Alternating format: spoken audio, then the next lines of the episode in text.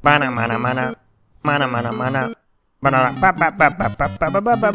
is Social Discasting. Welcome to Social Discasting, a podcast where my guests and I discuss our lives amidst the wanton hellscape in which we find ourselves. My name is Brandon, aka Ben Turdsman. Hope you're well. My guest is currently a student at Cleveland State University. She loves Frasier, as well as the films American Graffiti and The Decline of Western Civilization, amongst many others. Please welcome Valerie. Welcome. Thank you for having me, Brandon. I'm really excited. I'm really excited for you to come on, so thank you. I do appreciate it. How are you and where are you? I'm doing fine on this today, and I'm in Lakewood, Ohio, which is an immediate suburb of Cleveland. Literally, like, walk like 20, 30 minutes, and you're in Cleveland from where I am. As somebody who is in a suburb of a suburb of Little Rock. So it is like a primary suburb of Cleveland then? Yeah, I'd say so. It's directly west of it, so if you are in Cleveland, you just keep on going west on the street, say Detroit Avenue, Yeah. you get into Lakewood just immediately. Go that direction and you just run into it. Yeah, it's the first one. Yeah. I've never been to Cleveland, but it feels like it's a place that is very like low key. There's a lot to do. Yeah, I'd say so. We have basically every sport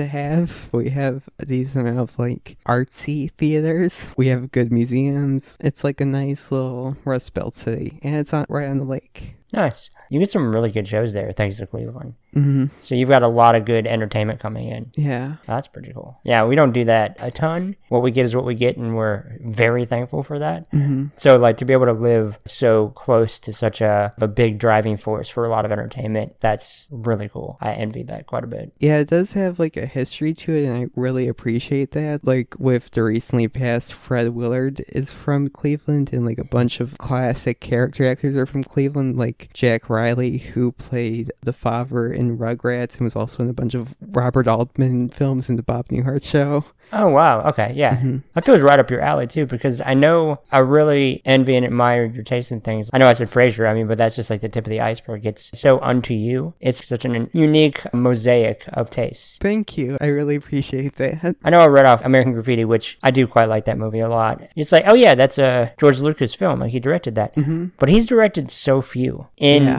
his career. I mean, it was THX 1138, American Graffiti, and Star Wars, and Yeah. then Star Wars Episode 1 The Phantom Menace. Yes. He didn't direct anything in between that, which is incredible. Yeah, it's amazing how George he just found his thing. He would occasionally like write and produce, but he was just like, no, I, I don't feel like directing.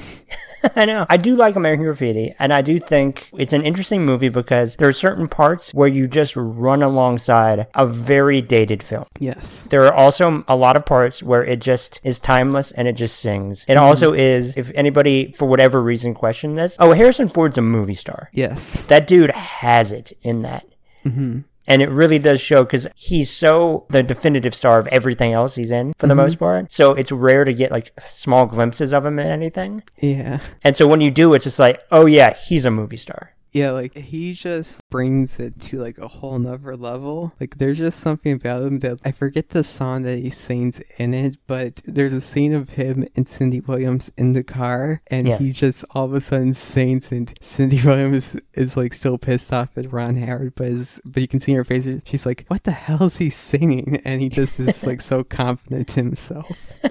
Because when I think about it now, that stands out as a relatively like you know limited performance for what we. But they give you more there. It's like an actual like supporting role as opposed to the conversation where it feels like it's just straight up a cameo. I need to see that one. It's a classic. It's pretty fantastic. Um, and I'm a giant Gene Hackman fan. Anything he's in, I'm all in. Even if his last movie was Welcome to Mooseport, which is funny in a lot of ways, but also what a bummer. You deserve better than that. I don't need to hear your voice strictly on Home Depot commercials and then he just mm-hmm. retired in New Mexico. Yeah, there's a lot of people like that, like Sam Simon, one of the Simpsons creators, who had like a storied history in television, doing like Taxi and Cheers and whatnot. Yeah. And then his final credit of all was directing an episode of that anger management show starring Charlie Sheen on FX. Yeah. Oh, he deserved better than that. Yeah, Because, yeah, I remember he was on Taxi at like early 20s, like early. yeah, He was like a almost like a prodigy almost. yeah. Mm-hmm. and he developed a lot of the characters and character designs for Simpsons. Yeah, basically, he like made the format that all the other showrunners followed. Basically. Hey, congratulations, man. Mm-hmm.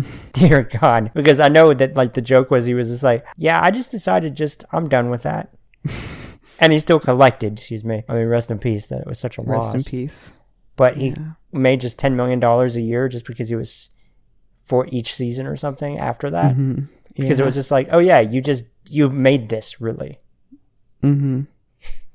Yeah. That's Like George. Like George. I want to ask you, I know you said before this that you have two classes that have gotten extended now multiple times. How has that been during all this? It's been tough just because I'm getting through the work as best I can. I'm gonna try to get some work done probably tonight, but there's days where I can do work and like it's, we were actually talking about this earlier, but yeah, it's like a good distraction hmm to, to do work sometimes. And then there's days where it's just like I can't even like pull up the PDF to like write this packet on. From a time perspective, though, do you have a little bit of leeway within that to be able to have those off days? Yeah, my professor from my one class was like, take as much time as you need, no like need to rush. Thank God. And the, the class I'm more close to done with, we're getting through it. I have like things to do this week and then like another thing to do probably next week or so. I have time, it's just like I really need to like put my foot down and just do the work. I know what you mean. Like, I feel like it would be where there's a relief factor of I can take as long as I need, but then I would mm-hmm. have to also be judicious about not leaning into that too much. Yeah, sometimes you have to like create a deadline for yourself. You have to like make times to be like, okay, this is when I'm gonna get this done. This this is when I get that done. This is when I get that done. And I need to do that for myself. I really do. It's like anything else, you know. There's a it's a delicate balance between too much and too little, and trying to Mhm. be judicious, but then not be too hard on yourself. And Yeah. I mean, we're all just figuring this shit out. Yeah. overall, but certainly within, you know, the subset of the things we're doing within that. But you had said too that these two classes are tied to, you know, outside of, I guess, just overall GPA to what you want to do by going to grad school. So what is that? So what I want to do ultimately I want to be a speech pathologist but with an emphasis on like gender like voice modulation so that includes like trans voice whether it's voice masculinization feminization androgynous voice and beyond like just trans people just like voice modulation in like any form That That's is so like cool. ultimately what I want to do. Thank you. That really is so cool. Is it like helping to construct a voice? Does that make sense? What does that constitute to you? It's kind of like a two part thing. One is constructing a voice where you like, there's like fundamentals within like pitch, resonance, and like how you articulate words, which is basically it's teaching your voice to be able to like have much more range than it ever would before, or like Gotcha. Most people don't have this range. So it's basically teaching yourself to have the range and it takes a pretty long time to get to that point. But the second part is honestly like the part that I've had most difficulty with, which is like the behaviorist part of it, where it's just teaching yourself to like use those skills in the real world and like be able to talk during like conversations like this one hmm because you can have just the perfect voice you want when you're just practicing for yourself and when you're talking to yourself or like talking to like one of your closest friends. But once like the rubber hits the road and you're like out in public, it just doesn't work and you just have to teach yourself to have it work around people you don't know. You just want it to be second nature. Yes, basically. With the psychological element to it on some level, I would suspect it's a person to person thing potentially. hmm Yeah. To your point, so it's kind of like figuring out how to imbue that ability and tailor it to people. Basically, yeah. And like because the other thing is that like everybody like has different goals set for themselves and like what voice they ultimately want. So that mm-hmm. like also brings in its own factors because everyone really has different levels of pitch and resonance and articulation in their voice and it's just on the chart it's like all these patterns. And so like basically you're just trying to find a new pattern. And so like Okay. or find the pattern that works for them is what the goal is. That's so cool. Yeah. So, I guess what are the steps you would take to accomplish that grad school? And then where do you think from there, trajectory wise? trajectory wise. So like going to grad school and then afterwards you have to well first you have to have like a nine month paid, what's it called? Like a Um, residency? residency. Then afterwards, you have to take this test through the American Speech and Hearing Association or ASHA, and it's called. It's really funny when I found this out, but guess what the test is called? Oh boy. I don't even know where to begin. What is it? It's called Praxis. so that is praxis. That truly is Yes. praxis. Yes. That's very funny. Mm-hmm. So I, I have to pass Praxis. Do they have specific programs for what you're wanting to do? Or is it that you're piecemealing these things together to be able to do it? There's more stuff for it now, but like it's still like only down to like a couple schools across the country that have specific grad school tracks for it. And I've looked into them, and the one that I'm most interested in is also the one that has the highest GPA requirement. Naturally. Which also like is another reason that I'm like trying to do my very best in these last two classes I have so that I can like still be in the running for that eventually. Yeah, that's tough. You got to make your case. And Mm-hmm. GPA is the benchmark, the starting point for all those things. Okay, so I know two classes aside, obviously. That's a considerable two classes considering. But what are you doing with your non class time? What are you doing with your extra time at home? So with my extra time, it's basically been like a couple things mostly. One is that I've started to take walks again, and like when I do walks, I've lost the ability to do like one hour walk, and now I have to do two two hours plus walks. They're like five miles at least, so like These are walkabouts, so to speak. yes. As much as they are walks. hmm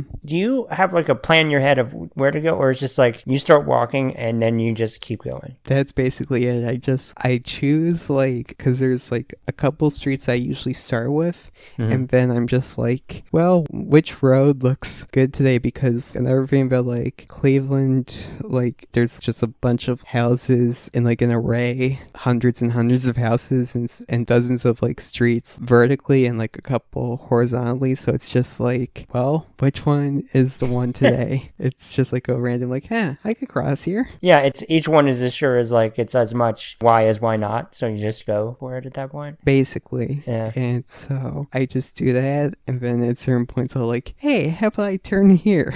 I like that. yeah, it's fun. I have a couple like albums and like podcasts I usually put on for those. It, sometimes I'll put on like because I rewatched it a couple months ago, and the soundtrack is fucking amazing. I've been putting on Kids in the Hall Brain Candy, their soundtrack. I need to listen to that again because I watched that movie years ago and mm-hmm. I really liked the movie, but I don't mm-hmm. remember anything of the music. So yeah, I have to check that out for sure. It's so good. It's so like the most 90s soundtrack ever. There's a Pavement song. There's a Matthew Sweet song. There's Liz Okay. Phair, who I've also been listening a lot to. Um, It's like 90s paint by number mhm, in a way that I really like. I could use that nostalgia jolt right now. yeah. So I'm going to check that out for sure. Is it soundtracks you're listening to too, or is that just kind of like a random off example? And what podcast are you listening to? That's the usual soundtrack. Other than that, it's Liz Phair or The White Stripes in terms of music. Okay. And then podcast wise, it's usually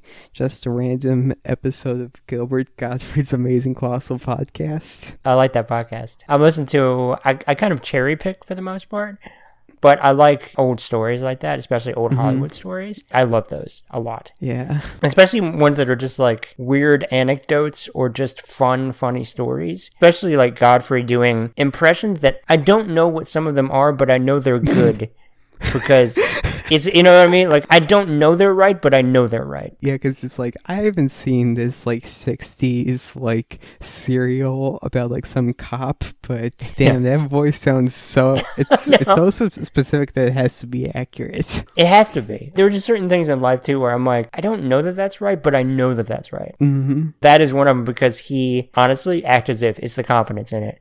And Mm-hmm. he just goes for it. And his co-host, Frank Sandro Padre, I think his name is. Frank Santopadre. yes. Santo Padre. Okay, yes. he always laughs at them and he's always like, that's perfect. You nailed it. And I'm like, okay, Yeah. well, if he says it, all I need is literally one stranger to tell me that. And that's all I need to know. But it's very good. I know you're, you like older stuff, a lot of older films too. But Mm-hmm. What are some good ones you've seen recently? Because you hit blind spots for me that I need to fix. Last night I watched Grown Ups 2. What'd you think of that? Honestly, I talked about this earlier. I don't see why people hate it so much. It's the easiest joke in the world to shit on that movie. Yeah, To the point of a certain percentage of the people that do never even seen those movies. exactly. They're just silly fart joke films. Mm-hmm. And that's okay. Exactly. Have you read Tom Scharpling's script for Grown Ups 3? I haven't. I need to. It's incredible. Like, genuinely. Hell yeah. Anybody who loves Tom Scharpling, who complete respect. He's very, very funny. And he wrote a very, like, genuine and serious Grown Ups 3 script that has made the rounds in Hollywood. And there are people, multiple directors, that genuinely are interested in directing it. Ooh, hell yeah. But what else have you seen? I also watched for the first time recently Freddy Got Fingered. Also amazing. I haven't seen that movie in a long time, but it makes me laugh a lot. yeah, Tom Green is really funny. He's a funny guy. What else have you seen? Blazing Saddles, really good. I love it. There are some things that don't age well at all, but mm-hmm. it's a classic. Rewatched Night of the Living Dead, Uncut Gems, Here Comes the Boom. I watched Cruising about a month ago. That was really good. I rewatched it not long ago. I like that movie a lot. It's just a really fun, like, gay cop movie. I Yeah. don't know how else to say it. I saw Matrix Reloaded. What'd you think of that? I like that movie a lot, honestly. Mhm, Same. Really good action set pieces. Like, it's just the Wachowskis, they know how to make action. They know how to, like, the suspense. The highway scene is incredible. Nothing of the past 20 years has lived up to that, other than, like, the Mission Impossible movies, in my opinion. I agree. That entire scene is extraordinary. It's funny, you know, when directors are so good at what they do, people can take extraordinary scenes and things like that specifically for granted because they make it look so easy. Mm-hmm. And it looks so complicated, but it was like this just symphony of violence. Do you have any tips, things that helped you or might help other people?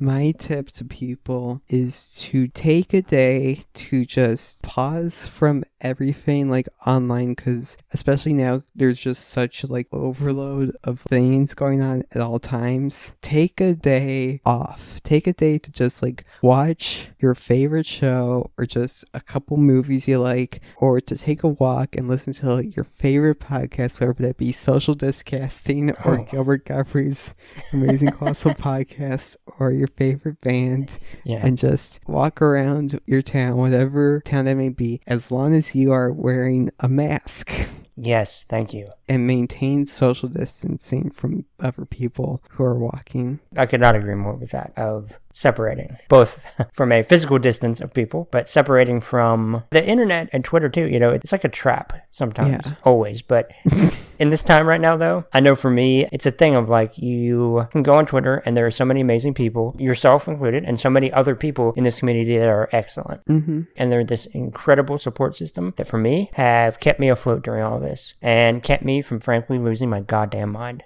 Hmm I would be so much worse for wear without it, unquestionably. But then the trap is you also can't rely on the dopamine drip of what Twitter can be, also. Yeah, exactly. Because all of it is sometimes so inexplicable whether that drip, so to speak, happens or not.